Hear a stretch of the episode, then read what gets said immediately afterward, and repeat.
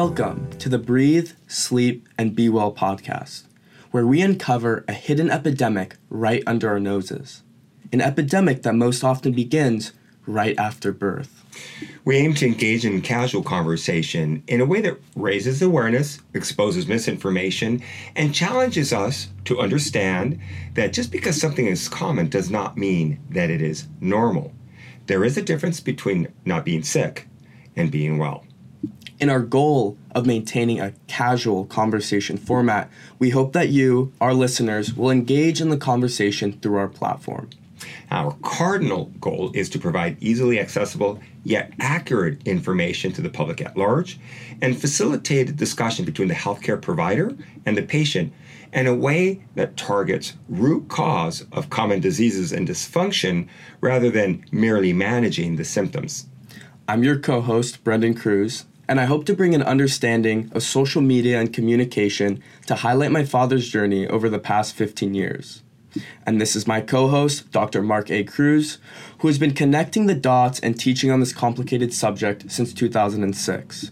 To learn more about Doctor Cruz, view his curriculum vitae at markacruzdds.com slash biographical hyphen profile. Without further ado, here's the conversation. In it. Just or, subconsciously? This yes, is right, really? Exactly, because they abort the breath. Um, we can measure this with capnometry. I do that all the time. Uh, uh, it's a validated medical device that um, allows for uh, measurement. The anesthesiologists will use it as a more precise metric of the respiratory status of a patient that's under general anesthesia versus, say, oximetry. It's moment to moment.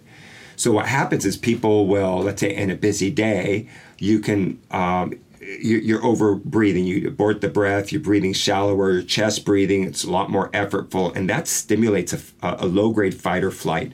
So it's the way you know it. You might be amped, you might be focused, you're not, not so much like that, but you're breathing more. But what happens is you're blowing off too much of the acid, the, the C O two. So what that means is that when you're getting rid of more of the acid, your blood pH is becoming more alkaline. It's going up higher and higher and higher. And so now the body has to respond to keep it within that narrow range. And that stimulates what's called a metabolic compensation. And one strategy is the kidneys start dumping bicarbonate, which is a base. So you get rid of the base, which elevates the blood. So again, I don't want to get too much into the pH, but there's a lot that's going on behind the the scenes physiologically. And although you could take um, breath work or yoga and doing all these things, I can argue that you should be able to breathe optimally regardless of what task that you're involved in. So in our busy days in the West, we're constantly at go, go, go, go. We wake up in the morning, we have caffeine, we're uh, eating carbohydrates, that's, you know, raising our, our, our, our breath rate. We're alert, but we're actually not in the sweet spot physiologically that we should be. And then at the end of the day, we have to walk ourselves off the ledge, if you will. That's what we call happy hour, right? You know, it's it's in our culture. Okay. I'm done. I'm off the off the hamster, you know, uh, wheel, oh, yeah. And then I, I have to try to be calm. So that all has to do with breathing. You might go to the gym, and the gym helps to reset our breathing uh, function, if you will, where we feel great at the end, and we're thinking, well, it's the endorphins. Actually, it's not. It's you're actually closer to a more physiologic state that you should always be in. So. We're not breathing optimally because we're breathing too quickly, because we're stressed. Right. Okay, and, and what they do in the East or Eastern medicine or yoga is is that we're adopting now. The point of it is to slow our breathing down. Is that is that well, how that's, it helps? Okay, so that's one strategy. There are many, many strategies to attain what I just described, and I I could say it goes back over two thousand years, right? Uh, that the physiology wasn't really understood as we understand now. But let, let me just maybe use a sports analogy, okay. Right? Um, we certainly understand in sports if there are ten seconds left to win the game and you have the point guard that's at the free throw line to make the two points to win by one point or to send it into overtime, you know, what do we say when he clinks the shots? They don't go in. He choked. Or the N F L receiver that, you know, the ball was hit him in his hands in the corner of the end zone to win the game and he drops it. So think about it. It's a very stressful situation for the athlete at that point in time. He's in battle or she's in battle. And at a time where you function best when you're chill and calm. That's why the Michael Jordans and the Kobe uh, Bryants of the world, you give them the ball because they're calmer than everyone else. The hoop is bigger. They can make the free throw. Well, what's going on there? It's how you breathe. If you start breathing with a fight or flight response, our athletic moves aren't quite um, as uh, as fluid so or as precise. So we miss the free throw or the catch. Does that make sense? Well, we, we say that they choked. Right. Is is they're not breathing. We don't even understand what we're saying. I guess I can't make the connection. What what was getting me for a second there is is athletes in a stressful situation, they have a lot of adrenaline, right? Yes. But I guess adrenaline isn't directly correlated uh, to being sh- to being stressed or is Well, it? yes, it, it is. is. It, adrenaline by definition is part of the stress response. And a good athlete is able to garner and control that stress okay. response. Whereas, let's say the average Joe Blow, for for, for example, uh, let's say you're in a house that's on in fire. You wake up in the middle of the night, it's burning, and you have those individuals that start panicking. They run, it's dark, and they run into the walls, and they're hyperventilating, and they can't save themselves, right? They just deal with the adrenaline. It, it's a fight or flight adrenaline okay. to just get them out of danger, but that re- actually requires some cognitive function, whereas the firefighter, who's a professional, comes in with their mask, slowly breathing, they're calm, all... But they have adrenaline coursing through them too, right? Well, all heck is... is coursing through their their their veins, but they're able to stay calm and think clearly and wake um, ma- and save the, the lives. I guess it makes sense. Adrenaline's a dilator, right? Isn't that why they give it has uh, many effects? Uh, EpiPen. It has many effects having to do with respiration and the right. distribution of gas, no question, okay. and that's a real big discussion. But what I want to focus on right now is is in you know that that breathing function that allows us to slow the heart down. So there are many studies in exercise physiology looking at sports performance as it pertains to slowing the heart down and being more in that parasympathetic versus the fight or flight. And and you slow the heart down, so you're you know you're you're you're holding the gun to hit the mark. It, you're able to calm everything down. How do you do that? By breathing. In fact, there's a recent F D A-approved device that you've probably been hearing all over the news called Respirate to help patients that have hypertension to just be able to have this biofeedback to slow their breathing down. Hypertension meaning? Blo- high blood pressure. High blood Thanks pressure, for that. Yeah. High blood pressure. And it's been F D A approved to show you can actually slow or lower your heart rate without medication by how we breathe. So that's why people who do yoga and, and breath work and meditate. So your blood pressure gets higher? They're healthier, you, yes. Your blood pressure gets higher when you overbreathe? Well, uh, it's not that easy of a question to answer, but essentially you have spikes from the stress hormones, if you will. Again, we're kind of getting into um, into the weeds a little bit, but why do athletes that are out there on the field or on the court use breathe rights? Right? It's just to get that little bit of edge for the na- to dilate the nasal valves to get better uh, distribution of the oxygen through the release of nitric oxide through breathing more optimally the way we were designed to breathe. And what's happened in the West in our, you know, uh, twenty-first century is we just don't realize how the traffic, the stress, our boss, our to-do list is altering our breathing. We're in this go to battle, and we're in this constant state of overventilating that causes anxiety, depression, irritable bowel syndrome, high blood pressure, and then we go to fall asleep, and it continues when our airway's even more vulnerable. So there are all these things that are causing, bottom line, inflammation in the body, and inflammation is the body's way of telling us something is not right, and the body's constantly trying to address that behind the scenes. And what we've learned in an allopathic healthcare system is to treat the symptom with a medication. It could be a proton pump inhibitor for acid reflux. It could be a medication to calm us down, um, to slow the heart rate down, et cetera, et cetera. So, I, okay, I understand that what I what I gathered from that, right, is that we have to slow our breathing down. One way or another, we overbreathe due to stress, okay? But should should everyone just be meditating? Like, should I meditate or should I? Well, no, yeah. So this is. Should I do breath work? So this is yeah. So here's this is the interesting thing. I'm not going to even say necessarily to slow your breathing down. It's about what's called. I'm going to use a term. It's called end-tidal C O two, and what that describes is the amount of reserve carbon dioxide that we should have in our lungs. And that's been very well defined as a biologic imperative, meaning it, it, it, it we're supposed to have this.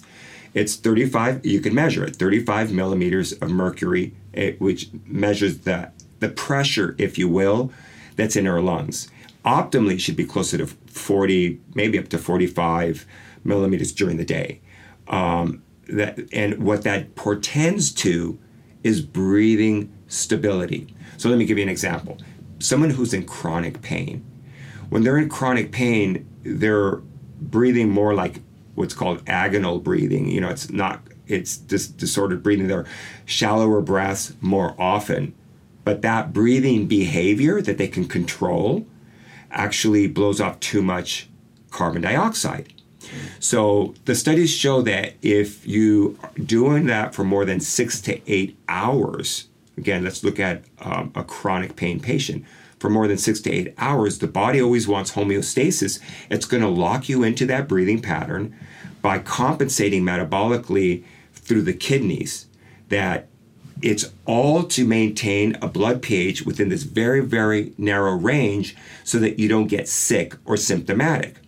Those patients are struggling constantly, and they will use the adrenaline response, if you will, to maintain that, to run the engine hot. They're able to breathe, they're able to live, they're in chronic pain, but they're not well, okay? They're not optimal. So that's one example, but most of us in the West with our busy lifestyles are waking up already behind the eight ball, and we're overventilating. All the things that we do environmentally, we can get into a whole list. And so if you want to be calm, let's say you're going to be taking a test, you don't want to be in an adrenaline response because you have vasodilation when you are in parasympathetic uh, coherence, when you're on the other side of the autonomic system, what we call rest and digest. So when you're Uh, very clear thinking because you slowed your breathing down and a lot of blood going to the brain, it allows us to think more clearly, to recall more clearly, to solve problems more clearly. And we do that moment to moment in our days. So if you can get to that point and overcome that metabolic compensation with a physiologic um, approach, if you will, to keep that as your set point um, always, regardless of what you're doing, then you will have arrived. The, the problem is people will go to the gym, or they'll take breath work, or they'll do yoga on occasion to do something that the body should already do competently always. And automatically, right? Automatically. This is what we call a compensation. And we don't recognize it for what it is because it's so common. It's just the way it is. So we're finding out now from studies that it's very pro-inflammatory. Again, I talked about it the last time. We have upregulated uh, T N F-alpha, I L six, um, uh, highly sensitive C-reactive protein. These are names, fancy names for these molecules that are putting our body in high alert that um, cause us to always be compensating and create a lot of signs and symptoms where we're chronically, chronically sick. And and so um, breathing is a very, very important moment to moment. And we just haven't learned to do that very well other than by talking about different modalities that will help us from time to time mm-hmm. when we perceive that we need it. I'm going to argue. You're conscious of it, but when you're r- subconscious of it, it should be happening subconsciously. So when I'm taking a test and I'm I'm just subconsciously overbreathing, what's the practical take-home advice I could do to, first, to perform? First, understand it's a behavior that you control it. Okay. okay? And and so you can, you know, calm yourself. Slow down. You also become less emotional too. That's the other thing. When you're emotional, you don't think as well because that's a more primitive. How do I slow down? How do I calm down? You just slow your breathing down. Breathe through your nose. Take a deep breath. You're sending a message back to your brainstem. You're metabolizing uh, and retaining more carbon dioxide. The carbon dioxide, not oxygen. It's the carbon dioxide that tells our breath, our brain, to take the next breath. In through the nose, it's not out oxygen. Through the mouth. How to, yes. How, yes, in yes. through the nose, out through the in mouth. In through the nose, um, in through the nose, out through the nose. Unless okay. you're a big athletic, you know, where you need you're you're moving more uh, um, tidal volume, then then that's a different story. Then you can exhale through the mouth, but optimally, and that takes training. You know, it takes time to really learn that. That is a very basic um, function, moment to moment, and. You know, uh, therein lies you know, the problem is we've just kind of accepted it as, well, we're breathing, we're alive. You know, the anxiety has to do with my boss or the traffic, not really realizing because we conflate physiologic stress with psychological stress. And I'll argue that most of the stress that we have, or a, a lot of the stress that we have, has a physiologic basis for it first and foremost, but psychological stress has a part of the brain that can access the language center or the language part of our brain that we can express it. Physiologic stress does not. Mm-hmm. So it doesn't get really represented. So we think, oh, I'm I'm really anxious right now. It must be the last thing that I did. It must be my to-do. I just call that life. Our ability to deal with life, if you are breathing optimally, becomes much easier. It's not going to change the fact that there's a tragedy or that there's a stressor or that, you know, but your ability to deal with it becomes, you become more competent at it if you've got, if you're, if you're functioning optimally with your breathing behavior. And so some of the things that we talk about are the structure and the function. The structure, the size of our airway, how our faces grow, which we'll get into facial beauty and uh, facial attractiveness, which is our next topic, but it has a physiologic basis. That's the point. It has a physiologic basis. Form follows function that sometimes is not recognized. So ninety percent of the time when I'm driving, when I'm taking a test, I should be breathing in through my nose, out through my nose. ninety to ninety-five percent of the time. ninety to yes. ninety-five percent yeah. And there, there, the there's okay. data, to, to uh, more recent data that actually has shown that. And if I'm jogging, in through the nose, out through the mouth? Yeah, that that's fine. Mm-hmm. And, but just notice if you start doing that, let's say you get on the treadmill or on your Pel- Peloton, start off breathing through your nose consciously as you're metabolizing, you know, as you're working. And then you might find that, you know, it takes you five minutes before you start breathing more through the mouth. Mm. And then and then a week later, because you're consciously making this effort, it takes maybe ten minutes. Okay. And then uh, a month from now, it takes you a half hour before you get to the point where you're now sucking wind through your... Uh, what you're doing is you're, fun- you're functioning better, more efficiently the way you were designed. We used to, back in the day in the Paleolithic period, we used to run down deer for survival. We would just keep on running, running, running, running. We were we just very competent in it. We were breathing through our noses, um, uh, and and we've kind of lost that uh, a little bit. And and so um, we're seeing it in how our faces are developed. There are lots of anthropology studies looking at that, but that's another topic. So if I'm if I'm running or if I'm doing cardio, I should be breathing through my nose as long as I can. Yes. Until... Yes. I can't. Until right. I have to breathe in through my nose, out through my mouth. Right. And okay. there's a... Okay, so let me just say there's a fly in the ointment, hmm. as the saying says, that if you have, let's say, a very narrow arch, you know, palate, mm-hmm. you're also going to have a very narrow... The roof of your mouth. Mm-hmm. You have a very narrow base of the nose. Um, or if you have a deviated septum, mm-hmm. uh, where you can't breathe through one side very well, or you have swollen turbinates. These are these bony structures, these bony structures that you see here that um, are have become enlarged that limit the amount of air coming in, and then you're going to do more mouth breathing, right? So uh, again, that's where we have to address the uh, the um, the structural risk factors okay. that are involved.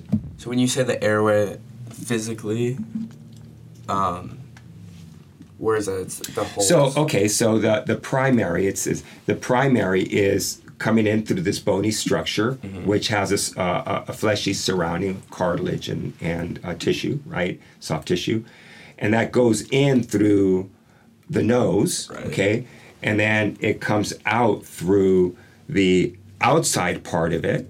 Okay, this is the nasal pharynx, the bony uh, borders of the nasal pharynx, important part of the airway.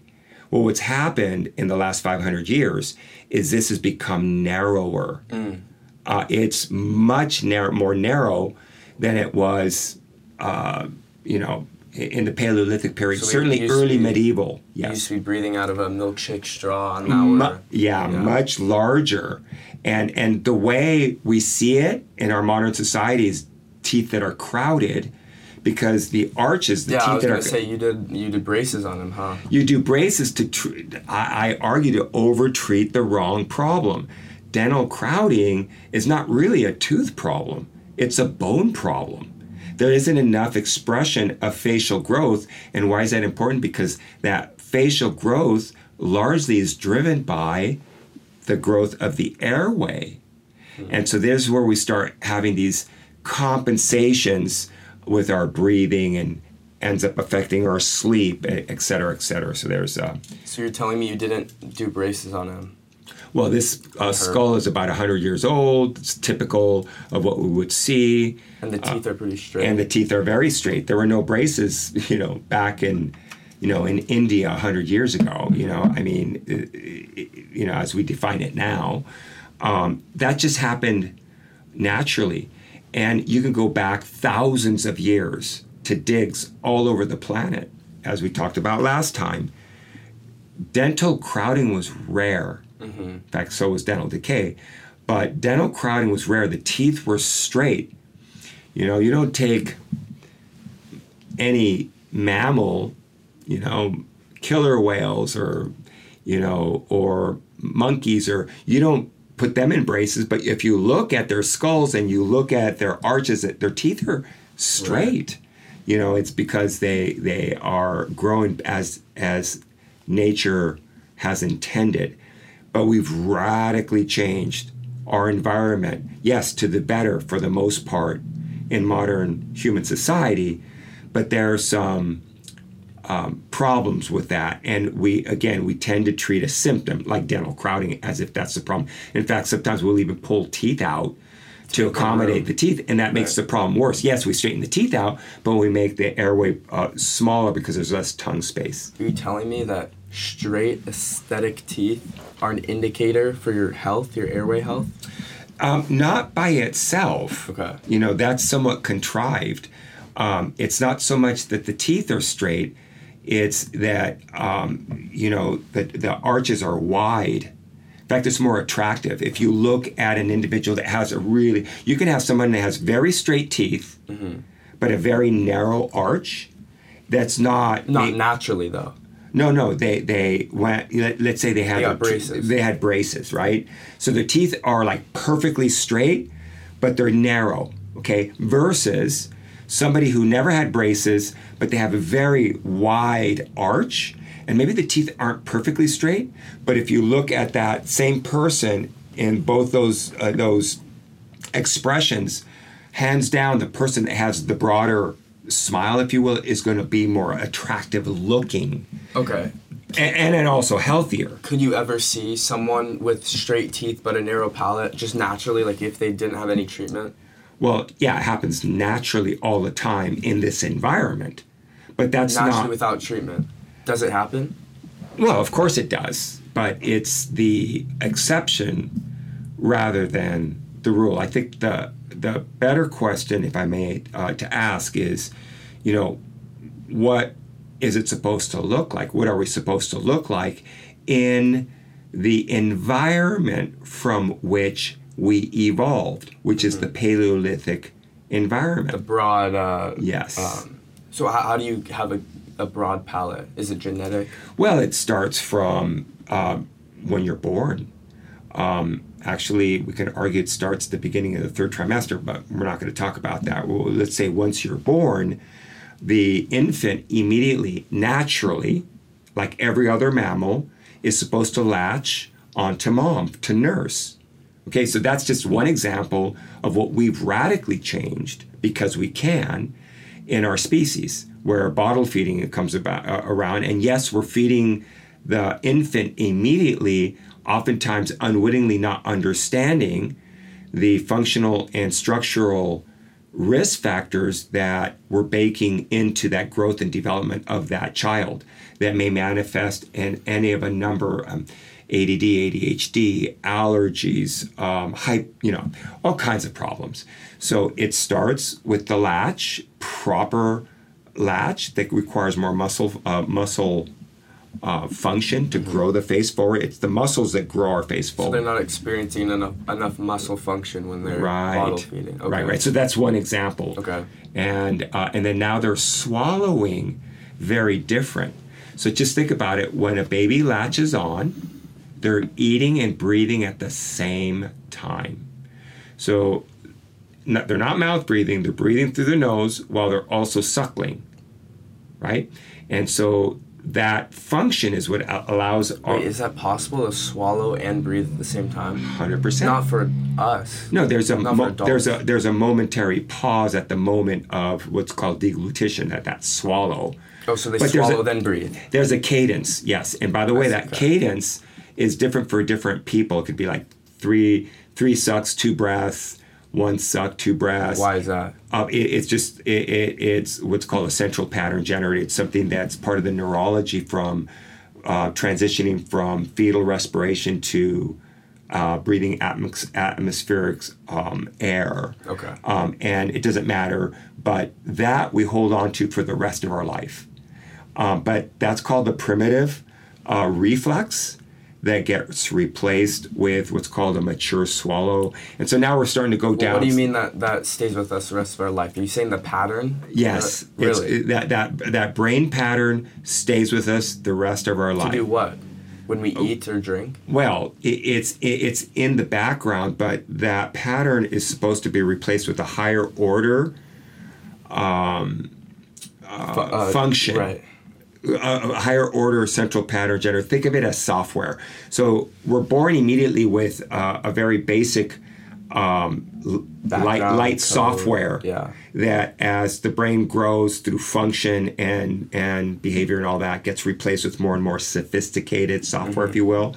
We're always, uh, and, and so, yeah. Yeah, consciousness being at the forefront, that could kind of override everything, right? Well, I mean, just when we're talking about breathing, it goes from a subconscious thing that I'm doing to so active. Like I'm, I've been thinking about the way I'm breathing this whole this whole yeah. time, but I otherwise I never think of how I'm breathing. Yeah, so you bring up a good point. I'm talking right now, what's called oral tidal breathing. It's because I have that ability that no other mammal has that I can actually express take pockets of air using my tongue and my lips to make sounds that our brains perceive as language, right? Okay, so that's what allowed us to land a man on the moon and grow our brain. But I'm actually blowing off a lot of C O two. And if I keep on doing this, I'm a little lightheaded right now mm-hmm. because of that, uh, some vasoconstriction. And so my adrenaline is actually kicking in to help me with that. So I'm a little bit more animated. So talk to anybody. Now, wake up in the morning, you have your coffee and you start talking and you have some carbohydrates and you're feeding those carbs. And pretty soon people are doing that. I mean, you think about little kids, they go to school and they come back and they're talking to mom, and they come back from school and go, Mom, and, and little Johnny, he, he was chasing me during recess, and, and they're talking oh, like that, this. That was and, actually a good impression of, yeah, of how. Yeah, yeah, yeah, a lot of us do that. And they're in a little adrenaline uh, uh, state, and they're bouncing off the walls and they're hyperactive, and mom may say, oh, that's just, you know, he's rambunctious, it's his personality traits. Actually physiology. That's representative of something unhealthy? Well, it's just uh, a breathing behavior that is not healthy that can create lots of problems uh, for that kid. And what do we do? We medicate them because they can't pay attention. How do you fix little Johnny? Oh boy, that's, well, first it's early, uh, early diagnosis. Um, to get them um, structurally where they should be, looking at how, you know, how they're breathing, how they're developing. This is the problem in pediatrics, is that there are these well checks. They're not looking at or asking those questions. They're just, you know, uh, I mean, maybe they'll look at the tonsils once they're already enlarged because there's been so much mouth breathing. Now we're stepping in.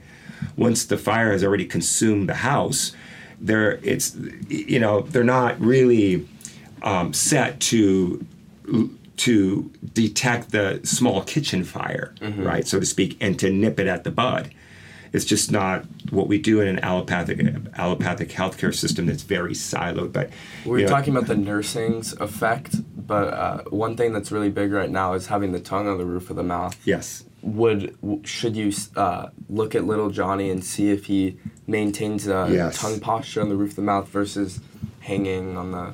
Yes. So I would say a more prescriptive, um, predictable approach would be to have within the first five years of life, and and actually sooner rather than later, is to have a good sleep and language pathologist or an occupational therapist that's trained in looking at these benchmarks. So they're very well defined, where, for example, um, Johnny starts chewing, weans and starts chewing. Initially, it's just a vertical chew, straight up and down.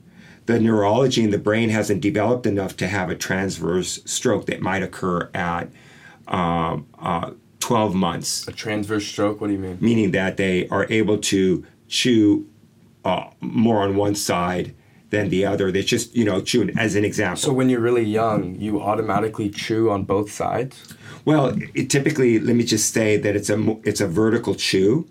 And then when you start a, a more advanced chew pattern, because there's more advanced neurology that's developed, is more of a, a elliptical, you know, think like of, I chew on the left side of my mouth, I chew on the right side right, of my mouth. It, it, right. In and fact, that's just automatic, I, where I go Yes, evenly. That's the way we're designed. Really? Go, we, we can get into uh, all that. We do Why not chew advanced? On both sides at the same time. But when you're young, you do?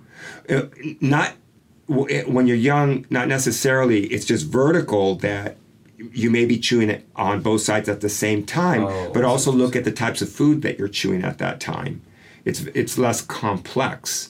They cannot, they don't have the neurology to address structurally more complex food. So that's why an occupational therapist has these benchmarks at where the neurology has developed at twelve months, at fourteen months, at eighteen months. So there, there are ways that they look at that, and there are therapies that are implemented to reverse that, that are science-based, based on studies. So you could see that there's a failure to thrive. Johnny is uh, the weight's not gaining the weight. Um, it takes them a long time to chew, or they're a very messy eater. Um, there are many reasons, largely, oftentimes, to protect the airway so they don't choke, because there's a, a lack of development in the proper neurology of their uh, uh, of their chewing uh, function that's integrally related to breathing. You can't separate the two. Interesting. Interesting. So the the chewing patterns are related to breathing. That's one hundred percent. Really? one hundred percent. You, you'll choke. It's no small matter. I mean, choking okay, accidents are the fourth why. leading cause of death. In accidental death, okay, in in in the West, okay, that's not a small number. There's no other mammal that has that problem, and we talked about that that last time. Well, that's driven by the software, the neurology, and yet you know, we're just assuming that Johnny's developing properly when they go to the pediatrician or they go to the dentist, because we're focusing on maybe tooth decay or, you know, um, other things, dental crowding, other things. We're kind of distracted by signs or symptoms, where it's really the neurology we should be looking at. And you find that that kid doesn't sleep we- really well. They don't breathe really well. So let me give you an example. Um, we know about, you know, the little toddler that's just learned to walk, and they're running around in their pull-up, right? They're running around and everyone sees, oh, this got cute. It's kind of like, you know, that, that toddler walk, because their brain hasn't developed the more sophisticated, smooth gait that they will. And then they fall asleep.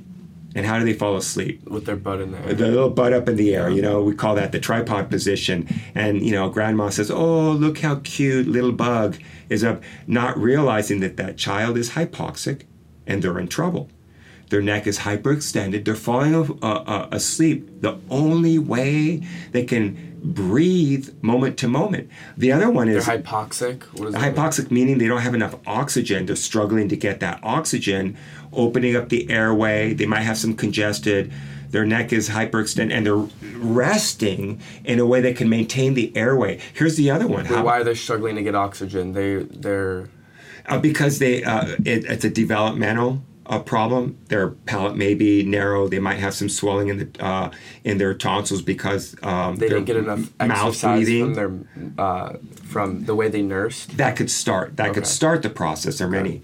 But how about the other one, where the only way that the baby falls asleep or the toddler falls asleep was they're in the car seat, and we're thinking it's the white noise that's rocking them to sleep and soothing them. Actually, not. Yes, that will help. But their brain is in this fight or flight because they're trying to uh, breathe. And the way they can breathe the best, they can't breathe laying down or on their stomach so well. So they're in the car seat, and you know they'll move their head and they'll be, be able to breathe better eventually than if they're laying down. Interesting. It kind of yeah. forces them into a good breathing posture. A better breathing posture. Not a good one, a, a better one. Okay. And if you watch the, those kids, oftentimes they're struggling to breathe. Their chest muscles are really pumping. If you if you know what to look for, if you take the little jaw and you pull it forward, open the airway, they calm down. Really? The the, the breathing becomes quiet. So a child or an adult or a teenager, when they breathe, should breathe like a little mouse, silent, quiet, no turbulence, silent and quiet. If you're sick and you have congestion, that's a different story. And of course you feel it. But by and large, anything that inflames the the, the tissue along the airway that creates turbulence is a, is a problem, and we see it all the time. So how should adults breathe? Also quietly? Quiet, yeah. No snoring. And um, how quiet? So quiet that you can't I hear it. I myself can't hear you, my yeah, own breathing, you, or my you, neighbor can't. You can't hear it. Really? You cannot hear it. You how put your ear there. In? You could just see the chest breathing. But again, you don't see that very often because they're breathing and they wake up in the morning. How and can I get enough oxygen in daily life if I'm breathing that quietly? You don't have to worry about getting oxygen. This is the other misnomer. There's plenty of oxygen in the air. The better question is, how can I distribute that oxygen that I take in? Okay. And how do you do that? With carbon dioxide. Having enough C O two in your lungs to have breathing uh, stability. And let me just really go down this little rabbit hole a little bit. I think it's really important, if I can. Yeah, go okay, on. Okay, because you answered the, uh, asked the question. Okay, um, just a little physiology. So the hemoglobin that carries four molecules of oxygen that we use for work, to metabolize, to every cell in the body needs that, is released as a function of the gradient of carbon dioxide. So let me give you an example. If I'm doing bicep curls in the gym, okay, there's work going on in my bicep, right? Metabolism, I'm using glucose and I'm creating a lot of C O two. So the C O two levels in that muscle go up. So the blood coursing through that muscle, that's uh, the, the hemoglobin that's carrying that oxygen, says, hey, there's a lot of C O two here. Work must be happening. So the bond between the oxygen and the hemoglobin is loose. So it really easily releases the oxygen to feed those cells to do work. If you're not working and it's just resting, there's not a lot of C O two. And so the oxygen bond to the hemoglobin is a stronger because it's not really needed there. And this is this is what's called the Bohr effect. You know, it's called, um, uh, uh, it, it, well, we won't get into it beyond just uh, saying that that's important.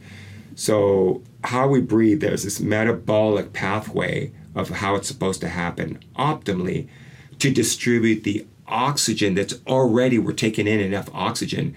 So right, you said we're over-breathing earlier. Well, we're over-breathing, or I think it's almost silly, somebody that's walking around with supplemental oxygen to put more oxygen in, that's not really the problem. And yet it's done all the time. They're prescribed supplemental oxygen. It's just they're not, they're breathing dysfunctionally. They don't have enough C O two. So um, I, I think it's, it's, it's, it's just silly. It's like waking somebody up to give them a sleeping pill. Actually, it's more having to do with you know, uh, breathing properly. Now, if they're not breathing properly, there are some things that can be done and it can have some benefit, don't get me wrong, but I think we're oftentimes missing the problem because we just assume that proper breathing is happening. And so more often than not, it's not. Practically, well, you said I should be breathing like a mouse, like you shouldn't even be able to hear it. Yes. Okay, but practically, what do I do to distribute the oxygen correctly? Oxygen. Let the, brain, let the brainstem do that with um, proper breathing so that the amount of C O two that's in the bloodstream that courses through the blood-brain barrier tells your brain how to breathe. But I mean, when I take deep breaths, I can hear it. So I shouldn't be breathing deeply and exhaling deeply. Okay, so we were talking about sleep, right? Not, no, I, I'm not talking about sleep. I'm thinking like I'm taking a test. Okay, when you're taking a test, optimally, you should not be listening, hearing any breathing, any resistance. Okay, but how how do I achieve? Breathe normally with a really good airway, tongue on the roof of the mouth, calmly with your diaphragm. So we, you know, we say there are five competences that every human should have to have this optimal. When I say competence, meaning that they do it easily and do it well. The first one is nasal breathing. Therein lies a problem. And by the way, nasal surgery is not the answer most of the time. So breathing through the nose optimally, easily, with low resistance. The second thing is lips together, tongue on the roof of the mouth with what we call a mature swallow, non-collapsing airway during sleep, and diaphragmatic breathing. If you have those functions optimally, everything takes care of itself. Unfortunately, very interesting. Uh, any one of those is, is not working properly, then you're going to end up having a compensation that results in signs and symptoms. And we're just often it's not trained to detect that because we're just assuming you're breathing, you're okay. Um, it's not until you take a blood pressure or you see some, you know, clenching or grinding or see some other symptom that you treat that downstream symptom. So bring me through that again, because I'm thinking very practically, like what can I do to go home and be a better breather? You said you said I have to be able to breathe through my nose easily. What what else? Uh, uh, again, to summarize, breathe through the nose uh, ninety, ninety-five percent of the time. Okay. Okay. Obviously, if you're talking or you're, you're, you're um, Uh, vigorous exercise, different story, right? The body can handle that. Um, lips together, okay? So when the lips are together, the tongue is likely on the roof of the mouth. If you separate the lips a little bit, you'll feel the tongue drop. So when the tongue's on the roof of the mouth, it closes off the oropharynx, forcing nasal breathing or supporting nasal breathing. And then when you swallow, that swallow also allows for proper uh, movement of the bolus of food or the saliva so you don't choke. And then the other is having the pharynx, the airway in the throat, um, so that it doesn't collapse. Like snoring is when the airway's collapsing. You don't want that. What do, I can't control that though, can I? Well, you can. If you're doing that, you have to look at how do you reverse that. Don't just accept that. We know that, especially in children, we know it's super pro-inflammatory during the developmental. Uh, it's it's it's a real bad risk factor for health, long-term, by the way. Well, how do I control it? The snoring, you have to look, diagnose and look at the structure mm. and the function okay. to see what's, like, there's too much swelling in the nose or mm. the tonsils are too enlarged, or the adenoids, or whatever the case may be. There's too much turbulence. And the solution is or isn't to get those removed? It, it's hopefully catching the problem earlier. Where you don't have to. Where you don't have yeah. to, making sure that, that there's proper facial growth and development. Okay. And then, of course, diaphragmatic breathing. So any of so those... breathing pr- from, like, my stomach, not From my the chest. diaphragm, from the diaphragm. Not from your stomach necessarily, from the diaphragm. And so that you're connected to it. And that gets into a whole other discussion. But, you know, that doesn't necessarily mean a specific rate. It, bottom line, it's to maintain optimal end-tidal C O two that you can measure. So I need to be able to do that subconsciously. Yes. Okay, but how do that I... That happens at the brainstem. How do I train my subconscious? Okay, so here? okay, so you bring up a really very good point. Again, that's missed with people that are talking about breath work and meditation and yoga. Right. And and so let's go back to the concept that breathing is a behavior. And as my friend... What do you mean by that? Do you mean it's a conscious behavior or subconscious behavior? Let me explain, yes. This is what, um, you know, my good friend, world-renowned physiologist Peter Litchfield would say. Remember that behavior is physiology in action. It's our body behind the scene that is fostering a certain function that we could see as a behavior, but we can control it consciously and subconsciously. So, for example, breathing is a behavior because you breathe differently, whether you're talking, you're in a good mood, bad mood. You're, uh, but the other thing that can happen is there are triggers. There are psychological triggers that can cause uh, disordered breathing. So I'll use this classic example. Let's say you're a six-year-old girl, little girl, that is in first grade, and you're on the front row because your name, your last name ends in A, right? Mm. And you have a big burly male teacher with a big beard that has a very deep voice that is intimidating because this guy reminds you of your uncle who you're scared of for whatever reason, right?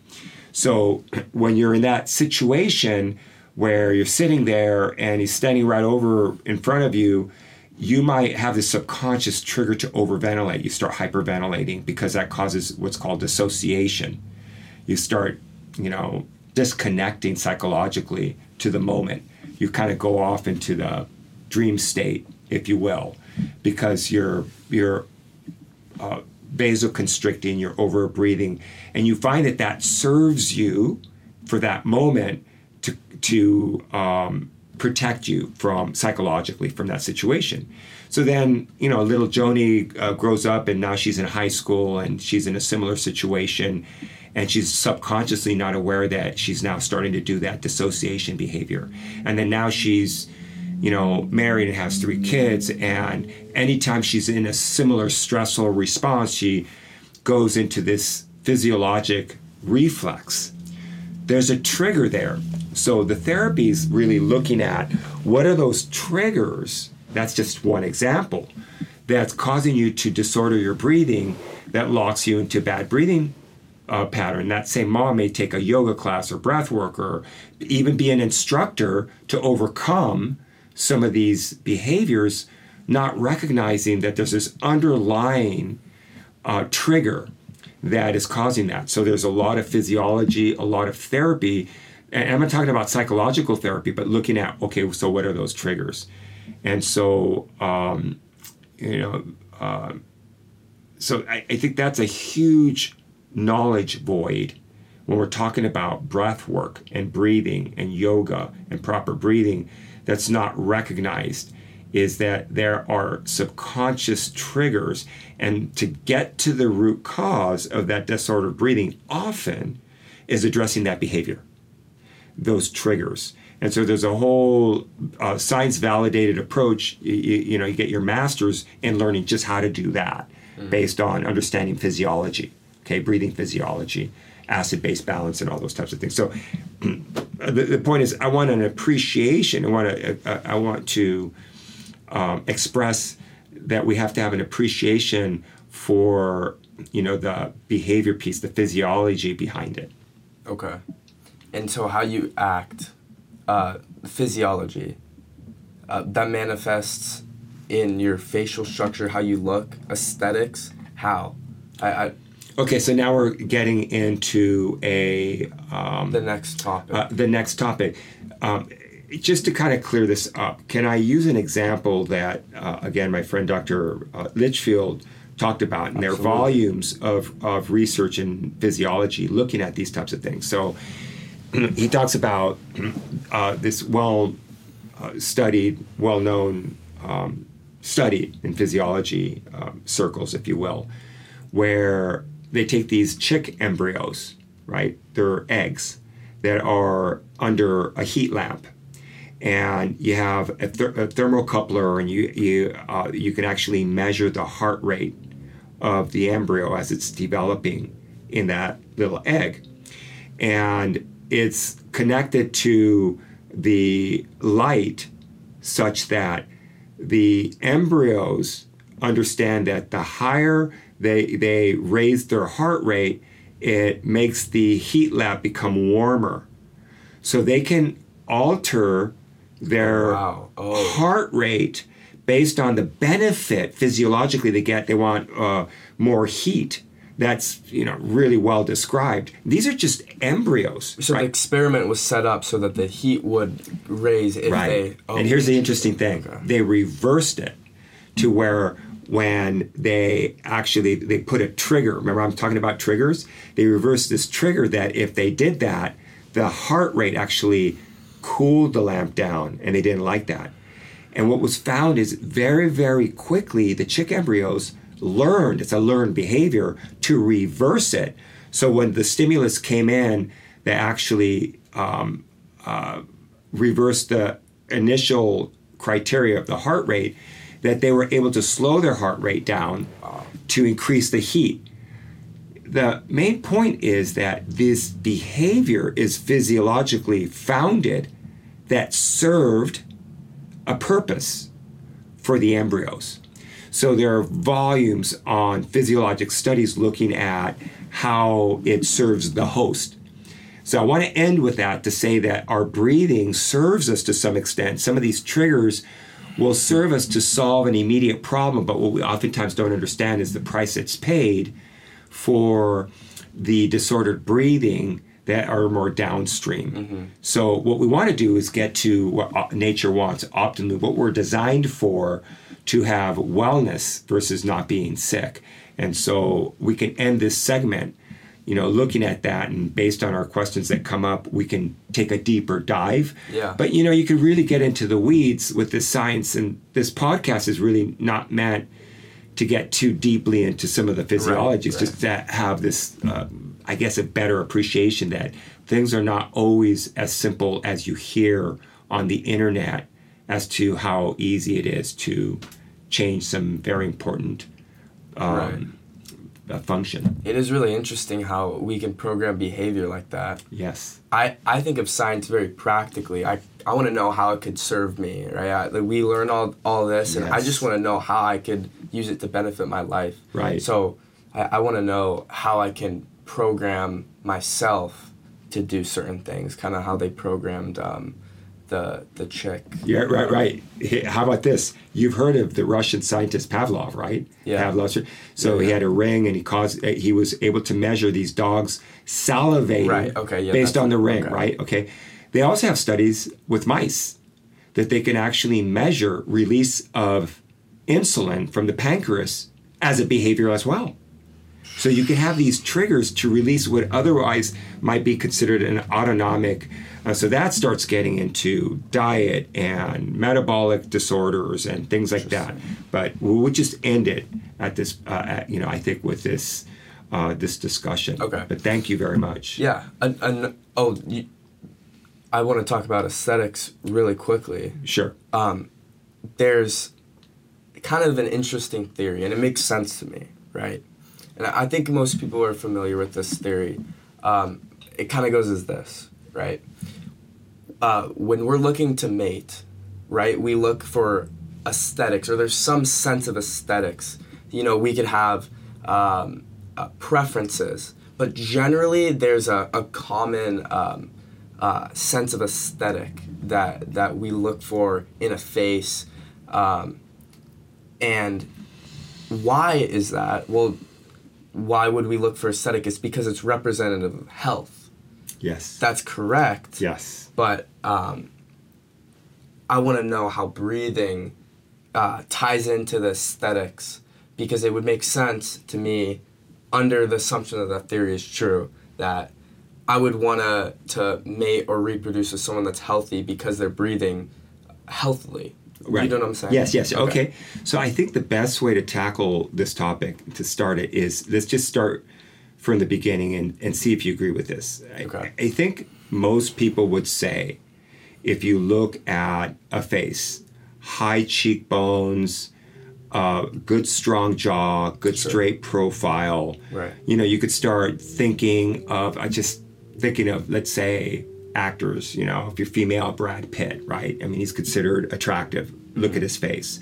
Uh, Angelina Jolie, right? You look at her face, look at their profiles. Mm-hmm. Um, I always joke about, you know, how um, people, women especially, but men too, will look at just voluptuous, beautiful lips, and you have these fillers to try to make them, to kind of fake it. Yeah, why are why are big lips attractive? Well, why it's is that a thing? We, we we could talk about that uh, for sure, but you're the, telling me though that that's representative of someone that's healthy. Well, what happens is is that when you have a really good facial bony structure, it supports the soft tissue that that that okay. uh, defines the right. lips. When your jaw is not far enough forward, so the further forward that high cheekbone, that as I used to tell my residents at U C L A, bone sets the tone. But tissue is the issue. Tissue being the soft tissue is what we see, but there's no amount of Restylane that's a, that's that's a substitute for having good bony support. In fact, how we age also is a function of having more bone volume in our face. We're not getting the same bone volume that we used to, and it starts with the upper jaw first, and then allows the lower jaw to come forward. But, but again, with Angelina Jolie, you look at her profile that. Uh, The, you can measure the nasolabial angle, and you see that large lip where, you know, it, the the full lip is expressed. And we have and a photo of this on your Instagram as well. Uh, yes, yeah. yes, exactly. So those are markers, uh, primitive markers for uh, for health. You know, the head is upright, like they're confident because they could breathe, and and so there are a number of these uh, these markers, if you will. So let's just start with. I think most people would agree that a more uh, that would be a, a more of a description of a of a more attractive face type versus, let's say, they're very narrow, um, very weak jaw. That's when you look on profiles way back, far back, and and very thin upper lips and.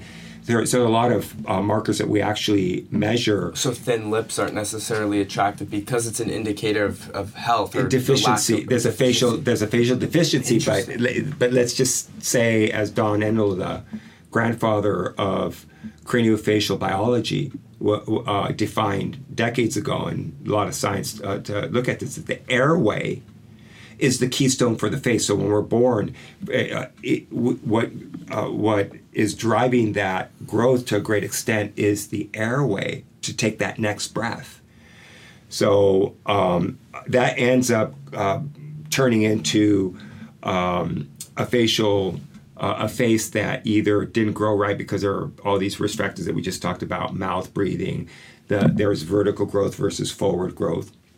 But what I, I, I wanted to start off with the, what the definition is, if we could agree that maybe that most people would agree that that's uh, a description of a more attractive face versus one that's not so much. Now, it's not to say that that individual can't have a great personality and have a big bank account to make them attractive from a psychosocial point of view. Mm-hmm. But if we're looking just at primitive drive, there was a study that was done uh, and is published in the plastic surgery uh, um, journals, and I can't remember right off offhand uh, the the journal.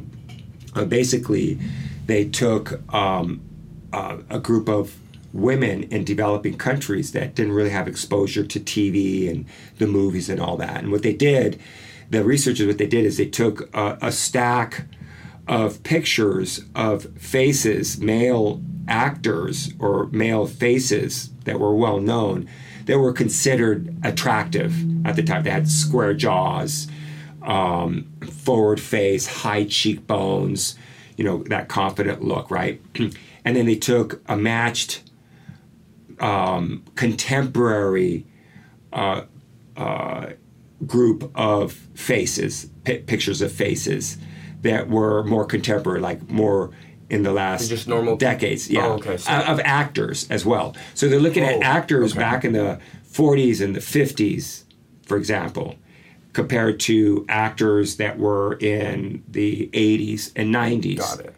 Because those faces matched were, were very different. Okay. And interestingly, hands down, the women, ten for ten, pretty much, all of them, picked the actors and their profiles and the facial types of the older actors from the forties and the fifties in comparison to the actors that were considered, you know, sex symbols, if you will. Really? So they picked even like very attractive actors from in the comparison. nineties. And in comparison. They were given a choice wow. where they were matched.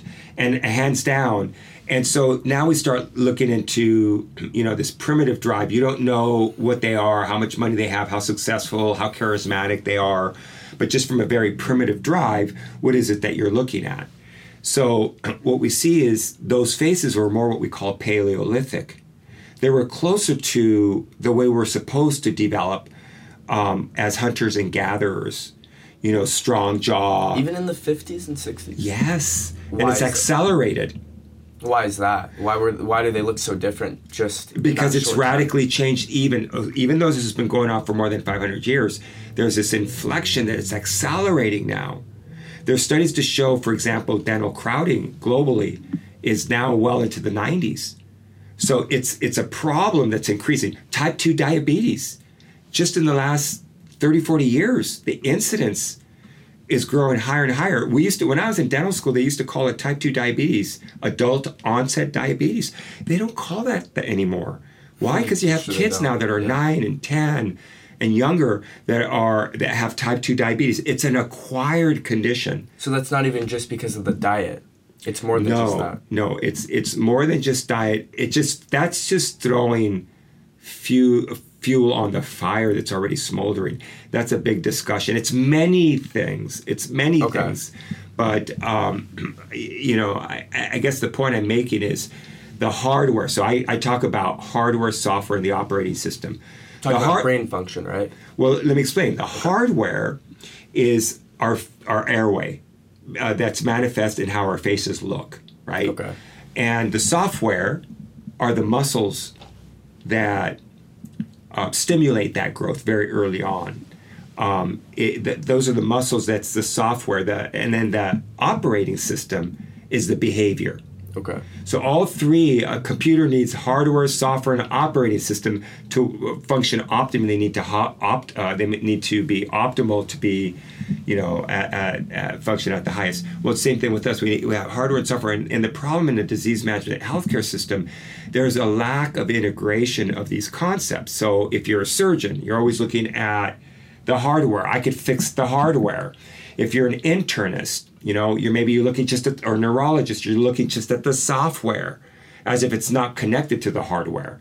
And, you know, if you're, you know, uh, allied health professional or physiologist, physiologist, maybe you're, you're just looking at the, the, um, uh, the behavior part of it. But we have to recognize all three to understand the problem with any given patient and then kind of step back and say, okay, how are we going to address this as a team that's integrated where I've, uh, that I can...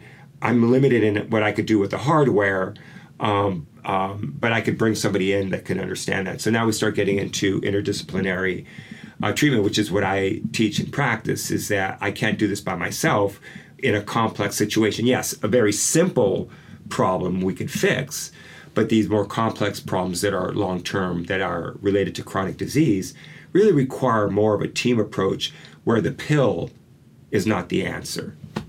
It's... Then what is the answer? Lifestyle? Well, first is proper assessment and diagnosis. Like, what's really going on with this individual? Yes, maybe you have a genetic predilection or prede- genetic condition um, that sets the tone. But for the most part, if you're looking at a perfect, perfectly healthy individual that can be chronically sick, let's say somebody that has sleep apnea that was healthy their whole lives, and you start looking back, the problem didn't just start it's something that took decades to manifest to where now it's being recognized. It's kind of like I always joke about how, you know, cancer, it's, we have a healthcare system that treats the cancer and now once it's metastatic, right? But how about when it was stage one or carcinoma in situ? We really need to be looking at the problem earlier on. It's also less expensive for the healthcare system if we're catching this problem earlier on than waiting till it's, you know, a chronic problem. So how come the actors in the fifties and sixties were so much more preferred than, or, or now, I understand they were more attractive to that right. population okay. of females that were just looking at just, you know, facial structure. Right. I, I mean, why has have our faces changed so much? Specifically, is it lifestyle and what in the lifestyle? Environmental factors that we have changed radically, starting from um, going from the hunter-gatherer Paleolithic period um, that ended or started ending around ten to twelve thousand years ago in what became or is defined as the agricultural revolution. That's when we started civilization, right, in the Fertile Crescent. And then we started controlling our food, and then we domesticating animals slowly over time. And then uh, and then about five hundred years ago was the Industrial Revolution that started changing the role of females in um, in the workforce and the advent of wet nurses, and um, and so there are many, many factors, and it's its own discussion, to be honest. But there are these changes in the epigenetic or environmental um, uh, factors that have radically changed how we look, how we function, um, you know, how we sit, how we sleep. Those are all factors. Back in the day, you know, we didn't have chairs. You know, now you hear about how these modern chairs that uh, really address the way we're supposed to sit, uh, even commodes, right? You know, you know about that, the squatty potty, uh, how our intestines are supposed to really function. Right. Uh, I mean, we've radically changed with a lot of conveniences, but there are these downstream consequences that are so nuanced that we've kind of really just now are starting to understand that maybe there's some bigger things that are going on here okay. that we should look into. And that's what we're talking about in this podcast. Yeah. And and I guess if I want to know the all the specific things in our lifestyle that even, of course, big changes from now and the time in the Fertile Crescent, but then even from fifties and sixties to nineties, yes. That I want to get into. It sounds like there's enough, though, that that's like a topic for its own I episode. Agree. Okay. Let's so, make that maybe our next episode where we get into all these environmental uh, risk factors. I'll just throw out an example. We've got two examples. Okay. Re- real quick. Um, that modern medicine has, for instance, the uh, the the C-section where, okay, it was okay for an emergency situation because he had a breech uh, delivery, right, to save the mom's and the baby's life. It got to the point back in the eighties and the nineties where now they were being scheduled. Oh, I've got a vacation. Let's take the baby at thirty-eight weeks, you know, versus the fortieth mm-hmm. week or whatever, where that now a lot of hospitals have, have reversed that. So sometimes we, there are unintended consequences. It seems like it makes sense. What's the big deal? Let's go ahead now. Um, what is the big deal? What's the downside in the C-section? We're going to talk about that the next time. Or the okay. other, the other uh, is nursing, you know, using bottles. Right. Or we talked about it last time, That's the types of foods and how we've, how we've controlled our foods to the point where now we've changed how we even eat. That's created uh, intestinal dysbiosis and food allergies and sensitivities and elimination diets and things like that. Leaky gut, those are all uh, diseases that we didn't have that problem. Peanut allergies. It, it, there isn't a school now in the United States where you can't go into a classroom in elementary school where there's a caution that if someone has a peanut in that room, you might have to call nine one one. That never happened before. Really, the allergies weren't? They're, they're, they're, they're anaphylactic in nature. And so um, those are things that are there, recent. Were, were allergies recent. We not never had that really? Problem. all these. So there are lots of examples, and so the questions are, you know, they're complex, so it's not one thing. Is that a, is that a Darwinism thing? The reason we didn't have uh, meaning that. No, I, I I don't know that it's Darwin. It's really? An environmental thing. Really. Okay. It, it's it's what's happened with our environment. We're looking at. We could start talking about grains. How we've radically changed because we've engineered our food differently because it's more efficient to address world hunger. I mean, look, Whole Foods has made its profits and its name based on, you know, selling organic foods and non G M O. Um, so those are just some examples. I'm not saying it's a right or wrong, okay? I'm saying that we're recognizing that there are environmental risk factors from controlling our food supply, not just what's in it, but how the form that it's in, that we take it in. Um, that have contributed to our chronic disease. Okay. So uh, let's talk about that maybe in the next episode. Okay. Yeah. I, I yeah. We'll get back to the aesthetics. Interestingly, um, one part of aesthetics that a lot of people look at is symmetry. Yes. Why is symmetry considered aesthetic? Well, I, you know, I will argue that it's not necessarily about uh, symmetry as much as it is about harmony. Let me explain the two. Meaning proportions. Yes. Okay. Exactly. So, you know, um, the only thing that's symmetrical are man-made things, buildings, structures, that, that's, that's, that we make symmetrical because we say that's the way it should look. But, but there's nothing in nature that's really symmetrical. I mean, you look at a beautiful oak tree out in the middle of an empty field. Sure, no, I understand. It, what you're you saying, could take a chimera where you take a uh, you take. They've done studies where you take that tree that's uh, that's not symmetrical, but it's just beautiful, and you take half of it and duplicate it and make it the other half, and you do both halves. Right, and, and but people, you want one side of your face to look the same. To harmonize, the other. Yes, to harmonize. Right, you want there to be certain proportions. There's a whole science. Um, using finite element analysis that I think also to some extent is flawed because it's based on a construct, but nonetheless. You're talking that about the golden ratio kind of golden thing. Golden ratio that like, goes okay. back to Pericles, goes third, back to the third, Greeks. Third. Right, right, exactly. Right, looking it. at buildings, looking at faces, looking at, uh, at nature. Again, they were talking more not so much about symmetry, but harmony. Okay. So uh, when we're looking at Uh, facial attractiveness, and you look at something that's very, very attractive, usually someone that's also much healthier.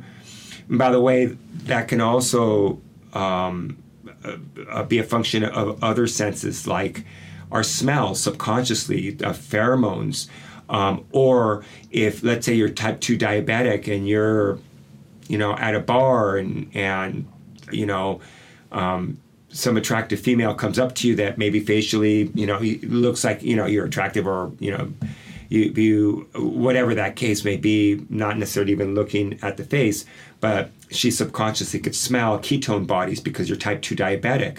That immediately is like not good. You know, um, there's some subconscious, I'm not so attractive. Why? Because, you know, if, if you're, uh, you know, eventually going to have kids, you know, the kids may be at higher risk. The progeny may, not, may be more diseased. So there are all kinds of studies looking at that. Smells, right. sight. Right. Um, what what you're saying is that that uh, different uh, you portray certain things for, through manifestations. At, at like uh, you were talking about the posture earlier, which I thought was interesting. Yeah. I think posture is seen as attractive because it portrays confidence, but you're saying it it could be, another theory is that it could be more about uh, how you breathe, like this is putting you in a, a good position for your airway. Yes, yes, and that yes. might be why it's right, seen right. as attractive. Right, right, so let's just say that we have an optimal facial, uh, uh, optimal facial growth on an individual, right? Let's just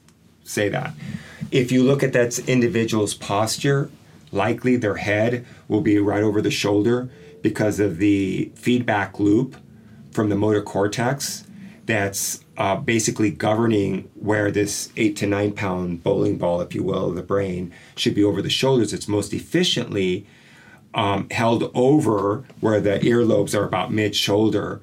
Um, and there's a feedback loop that allows that, that also portends to health of C one and C two, the cervical spine, with a natural or doses. That's the way it's supposed to be. That would be like what mom would say, that's a good posture. Mm-hmm. But if you don't have a facial development profile because your airway is small, because you had adenoid facies growth, like it's too long, you're gonna have a tendency to have a head tilt. Right. Because when you have that head in that optimal uh, uh, approach, uh, optimal position, it's gonna compress front to back the pharynx, the airway. There's gonna be more turbulence, and there's this feedback loop that overtakes what's more important, taking that next breath. Right. So you tend right. to slouch. So just to get as much air as you can. Right. At this You're doing it subconsciously. It's called uh, the head tilt. So these are some of the things that Got we know it. diagnostically. And so then now you see that little old lady who's in her nineties that walks into the room, or that little old man with their head that's, you know, comes into the room ten minutes before their body does, right? They're breathing. But that problem started way, way early. And those are some things that we want to address, you know, the dental crowding and the temporomandibular joint health are really related all to those structures. But again, going back to healthcare, that's not the way we treat our patients, right? We, you know, you have someone, the chiropractor that treats the cervical spine. You've got maybe the dentist or orthodontist that treats the very silent approaches. It's very, very silent. No one's putting yeah. it together, and everyone okay. has their theory. Oh, I've noticed this. Well, let's kind of stay a step back and take a really good science-based integrated approach, and you start seeing how intuitively logical it is when you understand how the body's supposed to work, and therefore how it's supposed to be treated, um, where you recognize these global problems beyond just a siloed view, point of view. Sounds like if we could get the breathing right and the airway right, we would not only look more attractive, everyone, but also function better. We'd end up in the, the E R, we'd end up in the hospital less. Take a lot of pressure off the healthcare system. Oh, no no question about it. And of course, it's not just as simple as that, but I, I'd like to summarize it this way, that from first latch to last dispatch, hmm. or another way of saying it, from the first breath that you take to the last breath that you take, the most important function physiologically, and I don't think anyone can argue with this, is taking the next breath. Mm-hmm. Because that oxygen is what feeds every cell in our body through growth and development and beyond. Right? And that's why we mouth breathe and give the head tilts, because like we just want to get to the next exactly, breath. Exactly, yeah, right, sense. right. That's Latham and Scott back in the nineteen seventies called that, um, um, uh, had a term for it, and they wrote wrote about that. And, and it's, no matter what, the body is going to do what it takes to survive that next moment. Mm-hmm. Not worried about whether it's living a year from now. You just have to worry about getting your genes to that next generation, then you die, right? So oh, uh, right, interesting. Okay, yeah. That's why we don't really care what's opt or subconsciously we're gonna go for what just gets us there. Next step doesn't really matter what's optimal, mm-hmm. if if we're just trying to survive. Okay, right, I guess. Right, that right, makes sense. Right.